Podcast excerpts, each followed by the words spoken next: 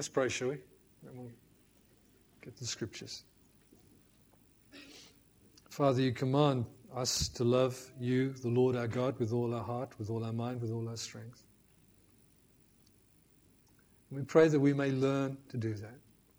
We pray that grace and truth and the life giving Spirit of God will lead us into fulfilling your commandment. Help us too as we move on a little today to consider the broader picture of your word and what it means to us. Give us inspiration, Holy Spirit. You who gave Scripture, open it to us now. Amen. Ah, gone back to paper. Embarrassing myself, losing my way in, with my iPad. We've looked at loving the Lord and keeping His commandments because that's what He says, and that's what Jesus also said. We're not under the law of Israel or the Moses regulations and so on, but we are to keep his commandments. There's a core to the law of God, which is what we call the moral law. And the moral law of God, things that are good and evil, things that are right and wrong in the way we be, conduct ourselves towards Him, towards one another, the way we handle sexuality, and so on, those core issues are repeated in the New Testament scriptures. They're not revoked, they're not, they're not turned over, they are reaffirmed. In fact, nine of the Ten Commandments are referred to or repeated in the New Testament. You're asking, what's the exception then, David? The one that isn't repeated is the Sabbath. It's the only one of the Ten Commandments which isn't repeated in the New Testament. All of God's moral law is summed up for us Christians in three laws of love. The second one being the one that Jesus added loving the Lord our God with all our being, loving one another as believers as He has loved us, and loving our neighbor, which implies they're the unbelieving people around us, as we love ourselves. Different measures of love. We love our brothers and sisters at a measure which is beyond loving our neighbors, but we should love our neighbors as much as we love ourselves. When we follow the Holy Spirit, when we follow this life of love, we fulfill the Lord's commandments. Now, in the same context that the Lord Jesus tells us that if we love him, we will keep his commandments, he also says this Jesus answered Judas, not the Iscariot Judas, and said to him, If anyone loves me, he will keep my word. And my Father will love him, and we will come to him and make our home with him. He who does not love me does not keep my words. And the word which you hear is not mine, but the Father who sent me. Of course, it is his, it is the Father's as well. But Jesus is saying the authority for what I'm saying comes from the Father. The Lord Jesus there tells us not just to keep certain instructions, certain list of things to do or not to do, but to keep all of his word. And all of God's word is Christ's word. For God is Christ and Christ is God all of His Word. To keep His Word, we obviously need to read it, to know it, to understand it, and then to obey it. So I'm going to sum that up in one phrase loving God and God's Word. Loving to read or to hear it, loving to receive and welcome it, loving to do it. Here again, read this to you last week. Let me read it to you again. So I haven't put every scripture up there. I'm going to read them just to you. Psalm 19, starting at verse 7. I know this because I learned it as a song back in the 1970s. The law of the Lord is perfect, converting the soul. The testimony of the Lord is sure, making wise the simple. The statutes of the Lord are right, rejoicing the heart. The commandment of the Lord is pure, enlightening the eyes. The fear of the Lord, we'll talk about the fear of the Lord in a few weeks' time, is clean, enduring forever. Let me just stop there and say, because the Lord says, do not fear, and then he tells them to fear him. So there must be two kinds of fear going on, yeah? The fear of the Lord is clean, enduring forever. The judgments of the Lord are true and righteous altogether. More to be desired are they than gold. The words of God are more to be desired than gold. Yes, than much fine gold, sweeter also than honey and the honeycomb. Moreover, by them your servant is warned, and in keeping them there is great reward. Of course, Psalm 119 is a much longer version of those sort of thoughts. Let me give you just one phrase from Psalm 119. Your word is very pure, therefore your servant loves it. Now, when the Psalms were written, the Word of God, the scriptures that they had then, was really very limited. They had the Torah, the book of Moses, and the book of Joshua, and that was about, probably about it. The rest was being written. You know, the time of David and the later kings, they were starting to write chronicles and kings and, and, and, and, and write down what the prophets said and, and so on. So we got the scriptures. But so all David and others had when they said, Oh, how I love your law, how I love your commandments, they only had the first probably six books of the Bible, which is not a lot, really. And yet they found treasure there. More than gold, riches, riches more than gold, food sweeter than honey. We have a lot more to enrich us and to feed us than they did. I'm, I'm not sure we value it the way they did. They loved what they had, receiving it from God. Last week I headlined this God is good and his law is good. It's pure, it's holy. Problem is, you can't keep it when you're unholy. We need to be changed to keep it. This Sunday, I've got a new one for you. God is good and His Word is good. His Word is good. His Word is pure. God's Word, all of it. The phrase God's Word kind of carries three meanings in Scripture. The interesting thing, one theologian I've been reading recently says there's lots, lots of trinities in the Bible the three persons in the Godhead, the Father, the Son, the Holy Spirit. And there's some other, times, other things come up in threes too.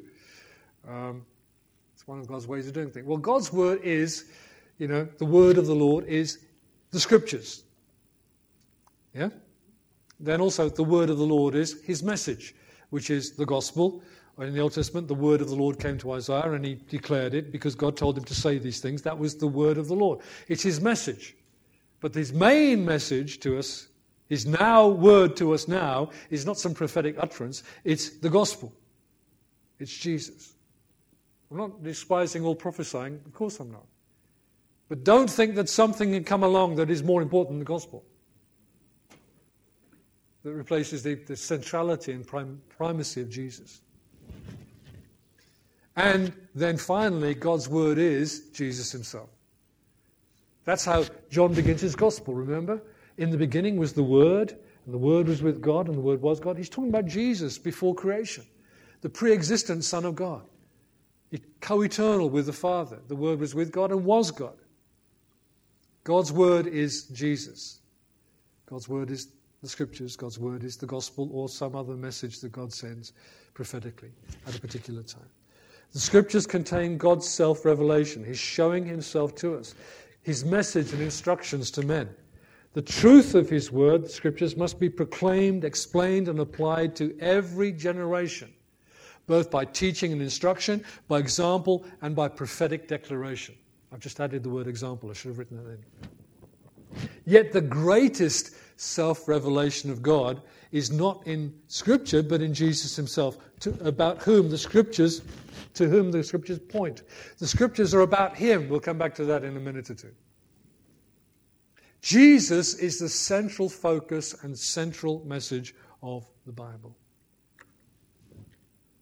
Let's think about how God's word works for us a bit. God's word is our food. It's food. Sweeter also than honey and the honeycomb. God's word is our food. Deuteronomy Moses speaking to them, the Israel, Israelites. So he humbled you, he allowed you to hunger, and fed you with manna which you did not know, nor did your fathers know. This was this thing that settled on the ground early in the morning. They had to go out and gather it manna. And uh, in fact, it's called the bread of heaven. That he might make you know that man shall not live by bread alone, but, by, but man lives by every word that proceeds from the mouth of God. Man shall not live by every bread alone. Jesus picks it up. He's answering Satan in the temptations. Satan says, Why don't you turn these stones into bread? You're hungry, aren't you? Why don't you turn these stones into bread? For it's written. And Jesus answered him, For it is written, Man shall not live by bread alone, but by every word that proceeds from the mouth of God. Now, you may come from a culture where bread's not your main food. So you might need to put rice there, or noodles, or potatoes, or chocolate. It's the thing you eat every day. Man shall not live by the food he eats every day. He needs to live every day on what he receives from God, from God's Word. We need God's Word as much as we need daily nutrition. We have it from the mouth of Jesus, repeating Deuteronomy. Now we can limit our food if we need to lose some weight, and we say, oh, "I'll get back, I'll get by on just a few less calories, and I'll, I'll limit myself, and I won't have the potatoes, or maybe not even the chocolate." But we cannot survive in faith in life as a Christian without God's word. We're on a steep downward curve when we begin to neglect the scriptures. I speak from experience. In the pattern prayer, Jesus taught us, Give us this daily bread. But our daily bread is not just the food that we eat, it's what we read, hear, and receive from God in His Word. The daily bread that Israel ate in the wilderness was manna, bread from heaven. And it wasn't different every day, it was the same manna, but it was fresh every day. All right? Didn't come as Heinz 57 varieties. It wasn't like different flavors of breakfast cereal. Every morning they had a different flavor of breakfast cereal. The manna came and they had to cook it and prepare it and do something with it and they had to eat it. we need to come to God's word ready to take and eat, to receive nourishment, to receive strength, to receive food, to receive life. Jesus says in John 6 that he himself is the bread of life, the bread of heaven. Scripture leads us to Jesus, who is the real final bread of life and bread of heaven. He says so in John 6. I'm just going to read some verses to you from John 6, picking them out. Okay? Not going to put them all up there. John 6:31, start there. Our fathers ate the manna in the desert, as written, he gave them bread from heaven to eat, say the Jews. And then Jesus said to them, Most assuredly I say to you, Moses did not give you the bread from heaven. My Father gives you the true bread from heaven. For the bread of God is he who comes down from heaven and gives life to the world. Jesus said to them, I am the bread of life. He who comes to me shall never hunger, and he who believes in me shall never thirst. Further down, the Jews then complained about him because he said, I'm the bread which came down from heaven. Jesus therefore answered them and said to them, Do not murmur among yourselves. No one can come to me unless the Father who sent me draws him, and I will raise him up at the last day. It is written in the prophets, and they shall all be taught by God. Therefore, everyone, this is not some scholars, some prophets, everyone who has heard and learned from the Father comes to me. Not that everyone has seen the Father, except he who is from God, he has seen the Father. Most assuredly, I say to you, he who believes in me has everlasting life. I am the bread of life. Your fathers ate the manna in the wilderness and are dead. It was of only temporary value to them, in other words. This is the bread which comes down from heaven, that one may eat of it and not die, live forever. I am the living bread which came down from heaven. If anyone eats of this bread, he will live forever. And the bread that I shall give him is my flesh, which I shall give for the life of the world. Now, Jesus is beginning to talk about the cross there. And finally, verse 58 This is the bread which came down from heaven, not as your fathers ate the manna and are dead. He who eats this bread will live forever. The bread of God, the bread of heaven, is Jesus. Where do you find him and know him? In the scriptures. We see the face of God and the face of Jesus Christ through the revelation of God in the scriptures. If we do not get to know God and God through Jesus and Jesus through the scriptures, we start to make a Jesus of our own imagination. We probably make him in our image. The theologian John Calvin says the human heart is a factory of many idols. He used the word manufacture, it's where we make many idols. And left without the scripture, we'll invent some image of God and some picture of who he is, and we'll invent a Jesus that we like, you know, rather than the one that is what he is. And we'll be very content to think that we are worshipping Jesus, but we made him up. He's an image of our making. We need the scriptures to form our image, our imagination, our picture of Jesus. And just when you think you've got to know him, you'll read something in the gospel, you think, oh my goodness, look at that. Wow, he lost his temper with those people. Yes, he did. He expressed anger and frustration at times. Hmm, is your Jesus too nice to do that? Then your image of Jesus needs to be adapted. I need Jesus every day, just like I need bread, nourishment. Therefore, I need His word every day. A good old Welsh hymn, Guide me, O thou great Jehovah, pilgrim through this barren land, has this phrase, isn't it? Bread of heaven, feed me now and evermore. At the Principality Stadium in Cardiff, they sing Cwm that tune, Bread of Heaven, in Welsh before every international Welsh rugby match. I wish they all believed it. Bread of heaven, feed me now and evermore. God's word is our food. And because Jesus is essentially our food, we need to feed on him. We need to welcome him, receive him again into our lives, into our beings. Day after day after day after day. Manna, manna, manna, manna. Bread from heaven, bread from heaven, bread from heaven. They had to collect it every day, folks. And yet it was the same thing. His mercies are new every morning, but they're the same mercies that were bought at Calvary. There isn't actually something really drastically new, but it's new and fresh for the day. We don't need a new revelation from heaven. I'll come back to that in a while. We have it. It's Jesus.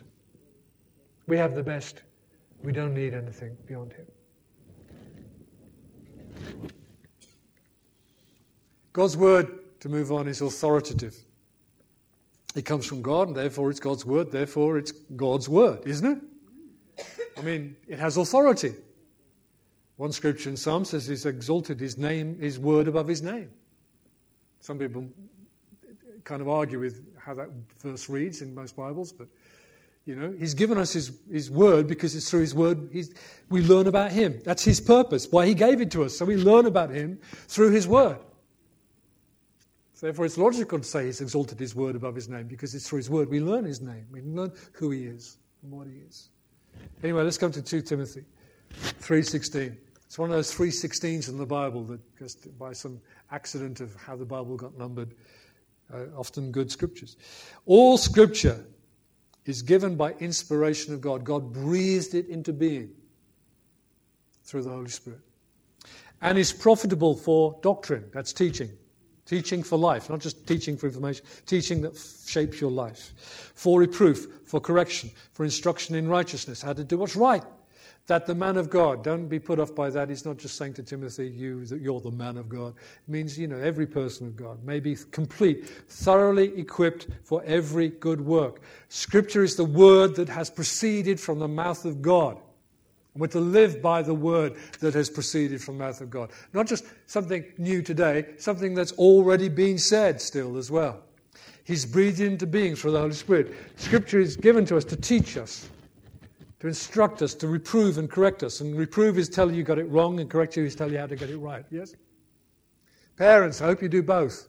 No, but this. Yes? Reprove, instruct. Correct what's wrong, show them what's right even handed. It's to instruct us in righteousness, to live right, to do right, to complete or mature us, to equip us for every good work. But that's not all could be said. I mean, that's not an exhaustive list. I mean, there's more we could say about Scripture. Scripture is relevant and applicable to us today. It's not archaic, it's not a relic of the past. It is the living truth of God. It has authority over us today, now. See, some people want to say, well, the Bible's old fashioned. Okay, well, Christianity is old fashioned. Stop being a Christian. Go and do something else. But don't tell me that you can be a Christian and ignore God's word. I reject your, your thesis. Sorry. But I do. God's word is authoritative. It's to shape the way we think, the way we live. In fact, God's word is to shape our worldview, how we think about everything. Absolutely everything creation, man, woman, sexuality, parenthood, earning a living, using our money. Absolutely every bit of life is to be shaped by what we understand from God's authoritative word. Brings me to the next point. God's word is definitive. That is, it is all we need to hear and to have, and it tests everything else. It is a complete revelation. We don't need to add or take away from it. I'm getting ahead of myself, but never mind. It tests everything else. Okay, headlines, but here's the scripture. Headline is God works in agreement with His word. What God does is always according to what He's already said. If God does something which is so strange that it's contrary to what He said, I doubt that God did that. Now, God can do some amazing, extraordinary things, amazing miracles. I've seen a couple, I've heard of others. You think, wow, wow, what? But is, was God good to that person? Did He do them? Uh, did He do them well? Were they blessed and encouraged? Were they healed in their bodies? Then hallelujah. It's beyond what I can imagine, and maybe the way He did it is beyond my imagination. There was a phase when God used to put gold teeth in people's jaws. Why? But He did. You know, did He harm them? No. Did it point to Him being glorious? I guess so. But it wasn't, what I'm saying is it wasn't contrary to His word. But if something happens which is contrary to His word, I have reason to doubt it. And personally, I will have nothing to do with it. I'll choose to reject it because I know it's contrary to something in Scripture.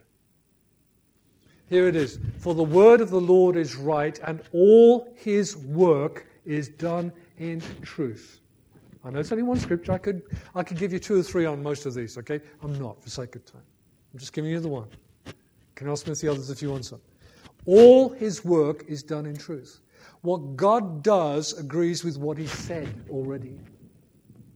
And what, whatever he said in his name now, prophetically, needs to agree with what is said already. By the way, I know good prophets who don't go to prophetic conferences because some of them are just too wacky. They think they have a right to say anything, and God said it. Oh, that's my next point. Any prophetic word must agree with God's word. It can't contradict Scripture. Any prophetic word must agree with God's word. Here's Isaiah talking about false prophets, Isaiah 8. To the law and to the testimony, if they do not speak according to this word, according to Scripture, it is because there is no light in them. That's a pretty hard hammer, isn't it? If they don't speak according to Scripture, if they're trying to reshape Scripture or deny Scripture, what does the Scripture say? There is no light in them. You wouldn't choose to go in a dark room and listen to dark voices, would you? So why go somewhere where they're rubbishing Scripture and saying they've got a greater revelation? By the way, I've given a few comments at the end of my notes about a thing that's been very common amongst charismatics and Pentecostals to say there's a difference between the Logos word and the Rhema word. Those are Greek words, okay? You know, the Logos is what's written, it's what's set, it's there. But the Rhema word is what God is saying now. We need the now word of God. Well, any Greek scholar worth his salt, and I'm talking about people who translate the Bible from Greek again today into English, and, and yet they do that, and the English versions are really very, very, very similar, and there's hardly any difference. But they would tell you that in Greek, rhema and logos are pretty much synonymous, they're just interchangeable. And if you take the theory that the logos means written word and rhema means uh, um, the spoken word or the living word, well, how about this? In, one, in John chapter 1, Jesus is the logos, not the rhema. yeah? Jesus, Jesus is the written word. That's what it says. If you, want to, if you choose to argue that thesis, then Jesus is the written word, not the rhema word. So here you go. I can give you plenty more. There's a link in the notes to look up a very good theologian who will tell you that that is a nonsense, that kind of separation of those two. There is no such thing as a rhema now word that is different from the Logos word of God. No such thing. I have it on good authority. I'm not going to give you all the authority this morning. Finally, just to say, finally here, there's a few more yet. Scripture tells us we are in a dangerous place if we add to or take away from the Scriptures. Final verses of Revelation contain this warning too, and I don't believe it's just about book of Revelation. I testify to everyone, here's the words of the prophecy of this book. If anyone adds to these things, God will add to him the plagues that are written in this book. And if anyone takes away from the words of the book of this prophecy, God shall take away his part from the book of life, from the holy city, and from the things which are written in this book. Where did John get that idea? How about Proverbs? Proverbs 30. Every word of God is pure. He is a shield to those who put their trust in him. Do not add to his words, lest he, God, rebuke you and you be found a liar. Do not add to his words. Do not detract, subtract from his words. Every word of God is pure. Every word of God is life giving. Every word of God is food for us. Every word of God is inspired, God breathed, and is profitable to us. The words that some people say and claim come from the Lord are not necessarily profitable to us. They may lead us uh, uh, uh, uh to dance away with the fairies, let's say. I, I, mean the ones that sit around in gardens, not. Please don't misquote me there. God's word is truth. The whole thing. It's truth. Capital T. Jesus prayed in his great high priestly prayer in John 17, and I, I do love the book of John. I know that book a lot. Praise to the Father for his people, you and I. You and I sitting here today. I'm the only one standing. Oh, well, Owen as well. Jesus prays for you. Father, sanctify them through your truth. Your word is truth. What did Jesus mean by your word? He meant the scriptures. Of course, he meant the scriptures. Sanctify them by the scriptures. Now, you can't do this, say, I'm sanctified. Hallelujah. I got the Bible sitting on my head. I'm holy. You've got to be learning it, reading it, applying it, obeying it, and you are being changed by that process to become more like Jesus. You are sanctified by the truth. And His word is truth. And we said earlier, God's word is, well, truth is the scripture. Truth is the gospel. And truth is primarily, centrally, above all else, the Lord Jesus. Jesus is the truth. He said it, he said it of himself. I am the way, the truth, the life. There's no truth. We sang it as a chorus when I was a kid in Sunday school. Without the way, there is no knowing. Without the truth, there is no. Sorry. Without the way, there is no going. Without the truth, there is no knowing. Without the life, there is no living. I am the way, the truth, and life. That's what Jesus said. That was a chorus I sang when I was a kiddie.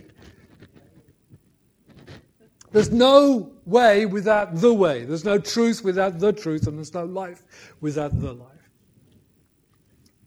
Remember, remember when Jesus was risen from the dead, and there were a couple, we think it was a man and woman actually, who were walking from Jerusalem back down to Jericho, and, and Jesus joins with them on, on the way. And they, he, he's kept from being un, recognized by them. That, you know, God keeps them from recognizing him for, for hours as they walk. And they arrive somewhere for a meal, and and then it says along the way, beginning at Moses and all the prophets. That's, this is a big Bible study, folks, as they're walking along this dusty, you know, uh, uh, Palestinian road. Jesus expounded to them in all the scriptures the things concerning himself. Christ in all the scriptures. Jesus, speaking to the Jews in Jerusalem, particularly the Jerusalem scribes and Pharisees, he said this You search the scriptures, for in them you think you have eternal life. They were very good Bible scholars. I mean, they love to you know, study and debate and all These, the scriptures, are what testify of me. But you're not willing to come to me that you may have life.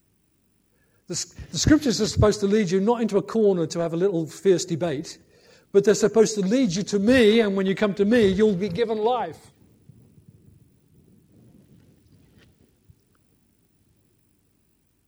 Is your handling of the Bible life giving, life shaping? Do you find Jesus there? See, I know, I know, um, I know I'm a scholar. I know I like to study.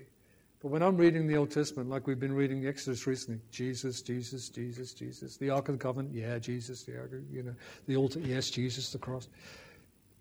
Even the very fabric of the tabernacle speaks of the life of Jesus. If you really want me to, I'll preach it sometime. It's all about Him. It's all about Him. If we love Jesus, we will love the words that speak of Jesus that present him to us from Genesis to Revelation. Look at this scripture in 2 Timothy. It talks about those who perish. Those who perish because they do not, did not receive the love of the truth. I've put a capital T on that one. Because it's, it's all three again. It's, it's, it's Jesus himself, it's the gospel, it's the scriptures. They are all one way or another way of saying the truth. And those who do not love the truth will not be saved. Jesus and the gospel that speaks of Jesus and the scriptures that teach of Jesus and lead us to Jesus. If you love the truth, you're heading for eternal life. But without the love of the truth, hmm. so my challenge today is love God's word, read your Bible. We come to the Bible to read, but also to see and hear. And there is sometimes somewhere along the line something fresh that comes out of the scriptures to us. You, at that moment, you may be, you know, may be lifted up with pride and think, I've got something no one else has ever seen. Oh, really? You want to bet? Listen, when I get excited about something in Scripture, I've learned, I've learned now. I go back to the old guys. I go back to the old Puritans and to John, John Calvin even, and I say, what did they see? yeah, they saw the same thing. it's fresh to me, but it's not really fresh. It's not that new. Godly people before me have read that and discovered that and, and bathed in that and loved it and fed on it. Yeah? It's just, it's good for me to read the scriptures and then go back and check them. And then I, then I feel, I've had the joy of seeing it. But I'm, I'm not stupid enough to think I'm the only person who's ever seen it. We read words again that are already familiar to us, but we see a shaft of light we haven't seen before. We understand something that we did not before one old hymn, I'm not sure if it's provenance, where it came from, but it, one chorus in it has, The Lord hath yet more light and truth to break forth from his word. You know, that happens to me every week, perhaps more than once or twice. It depends upon how often and how diligently I read and consider God's word. How, how open am I to see, to feed, to get life? Sometimes it's just like a, you read something and your heart goes, bam! You just got a zap of life into you. It's like an injection of adrenaline. I don't know if you've ever had one, but they gave me one when I was bashed up after a car accident. They gave me a jab of anti tetanus and adrenaline, and I, I, felt like I was exploding out of my chest. Boom! You know, it's like. There's something like that when the life of God hits you through the Word of God, through the truth of God. I want to make you hungry to experience truth. Because it's there to feed you, to nourish you, to challenge you, to be life giving, to energize you, to inspire you, to equip you. So you get up from your Bible reading time And that's why it's probably, I'm not saying you have to do it in the morning. If you're, if you're a night owl, do it in the evening. But, you know, if you do it in the morning, here's the benefit. You get up and suddenly your, your day just changed shape. Because you've got some manna in you. You've got some life in you. You've got some energy. Because the Holy Spirit has helped you to digest some truth. Okay, here's my winding down, or winding up. There's a video we showed oh ages ago. Uh, the Bible is, and it sounds like Morgan Freeman, but I know it isn't. It sounds like Morgan Freeman. The Bible is the revelation of God. That, by the way, is from the first pages of a Gideon's Bible. When you go to a hotel, there's a Gideon's Bible. That's an introduction to the whole Bible, and it's just put into a video, but it's actually found in the Gideon. It's in the back page of the notes. Those of you who haven't got notes, you want to get them? Okay. I wrote this, though, kind of based on what I've heard other places, but here you go. For this, I will hold my Bible. I've got exactly, I've got the same one of these at home, in black. Here is light for our darkness. Here is wisdom for our foolishness. Here is humbling for the proud, but lifting up for the humble. Here is mercy and grace to help us. Here is food to sustain us. Here is freedom to release us. Here is strength and confidence. Here is a map for life. Here is a sword for our fight. Here is healing for our hurts. Here are promises to fuel our prayers, our obedience, and our perseverance. Here is the word of Christ, not just the Gospels, and not just the words in red in the Gospels, though I like red letter Bibles. This is all about Him. His eternal being, co eternal and almighty with the Father and with the Holy Spirit before creation. He's appearing in history before he was born of the Virgin. He's appearing in history to men again and again as the messenger of the Lord. Most Bibles have angel, which confuses us. It simply means messenger, the one who came from heaven at that moment to deal with men. It was Jesus, more often than not. His conception and birth by the Virgin Mary, his life as a man and Messiah, his death as lamb and sacrifice, his resurrection as victor, his enthronement as king of all, his future return as judge and renewer of all things. We read the Bible to know Jesus, God revealed to us, and to feed on the bread of heaven. That's the last bit of those uh, Gideon notes at the beginning of their Bibles. Read the, I won't do Morgan Freeman voice. Read the Bible to be wise. Believe it to be safe. Practice it to be holy. As I say, the notes have got that Gideon's thing and also a link to an article about Rhema and Logos, just so you can really, really, really get to grips with that one. When someone says, you say, actually, there's no difference. There's no difference. We live by every word that has proceeded from the mouth of God. And in a sense, it proceeds again to us because the scriptures, the Holy Spirit livens scripture to us. He, ca- he catches our attention. He gives us food, that food, right then to eat from scripture. But it's always been there. He's just offered it to you in a moment of faith that you see it as being applicable to you right now. My brother, my sister, take it, eat it. It will give you life. Look for life giving moments when you read the scriptures, but don't neglect reading all the scriptures. For the, the whole of scripture will form the way you view life and the world, the way you walk, live in this life, the way you conduct yourself towards God and towards others. All of these things will be shaped and corrected, trained by God's word. If we will give ourselves to it. And he who or she who loves God will love his word. Amen. Let's pray.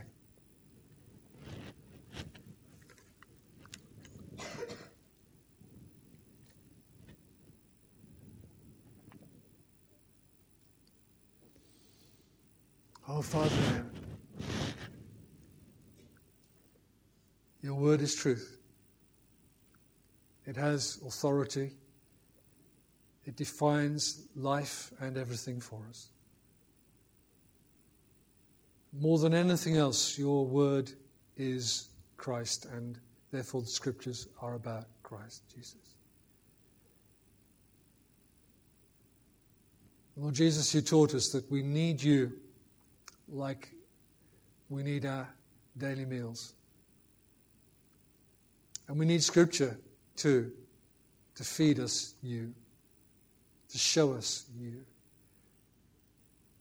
to teach us about you and to teach us what pleases you and to te- and teaches us how we can be equipped to live this life of faith in the grace of God. So, Lord, we want to open our hearts to you and to your word. We come to be fed. We come to be encouraged. We come to be built up. We come to be equipped. We come to be trained. We come to receive directions. We come to receive orders to be obeyed. We come, Lord, to receive courage to, to do the right thing. We come for our hurts to be healed. We come to be reminded again that we are forgiven and we need to forgive. We thank you for the feast that is laid before us.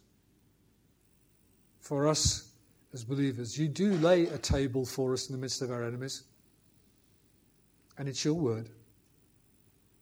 It's Jesus and the scriptures, a mix of all of those three. You give us food to eat that they can't take from us. Even if our enemies are pursuing us, they can't keep us from feasting at your table. Thank you, Lord. Just want to mention before we get on and break bread together today. I mentioned that scripture, it's a tough scripture. The people who perish because they don't love the truth. I want to make sure this morning that you're on the right track. I want to encourage you to turn to Jesus. He said to those Jewish people, you, you, reach, you read in the Bible and you think you're finding life there, but you won't come to me. They talk about me and you won't come to me that you might have life. Please, hear these words this morning. Turn to Jesus and find life in him. Ask life from him and receive a new life from Him. And part of that new life in Jesus, following Him, will be that you learn to love, to read, to receive, to obey His Word. It's where you'll find Him whenever you go there. And there'll be moments when you really do feel His presence, His equipping, His grace, His love, all sorts of things from Him and about Him simply because you're reading His Word. May the Lord help you to do that today, to turn to Jesus Christ and ask Him to give you life and to feed you life day after day after day. He is the bread of heaven, He's the true manna. Every day, fresh again. Same Jesus, same truth, same gospel, but it's fresh every day to give you life. Amen.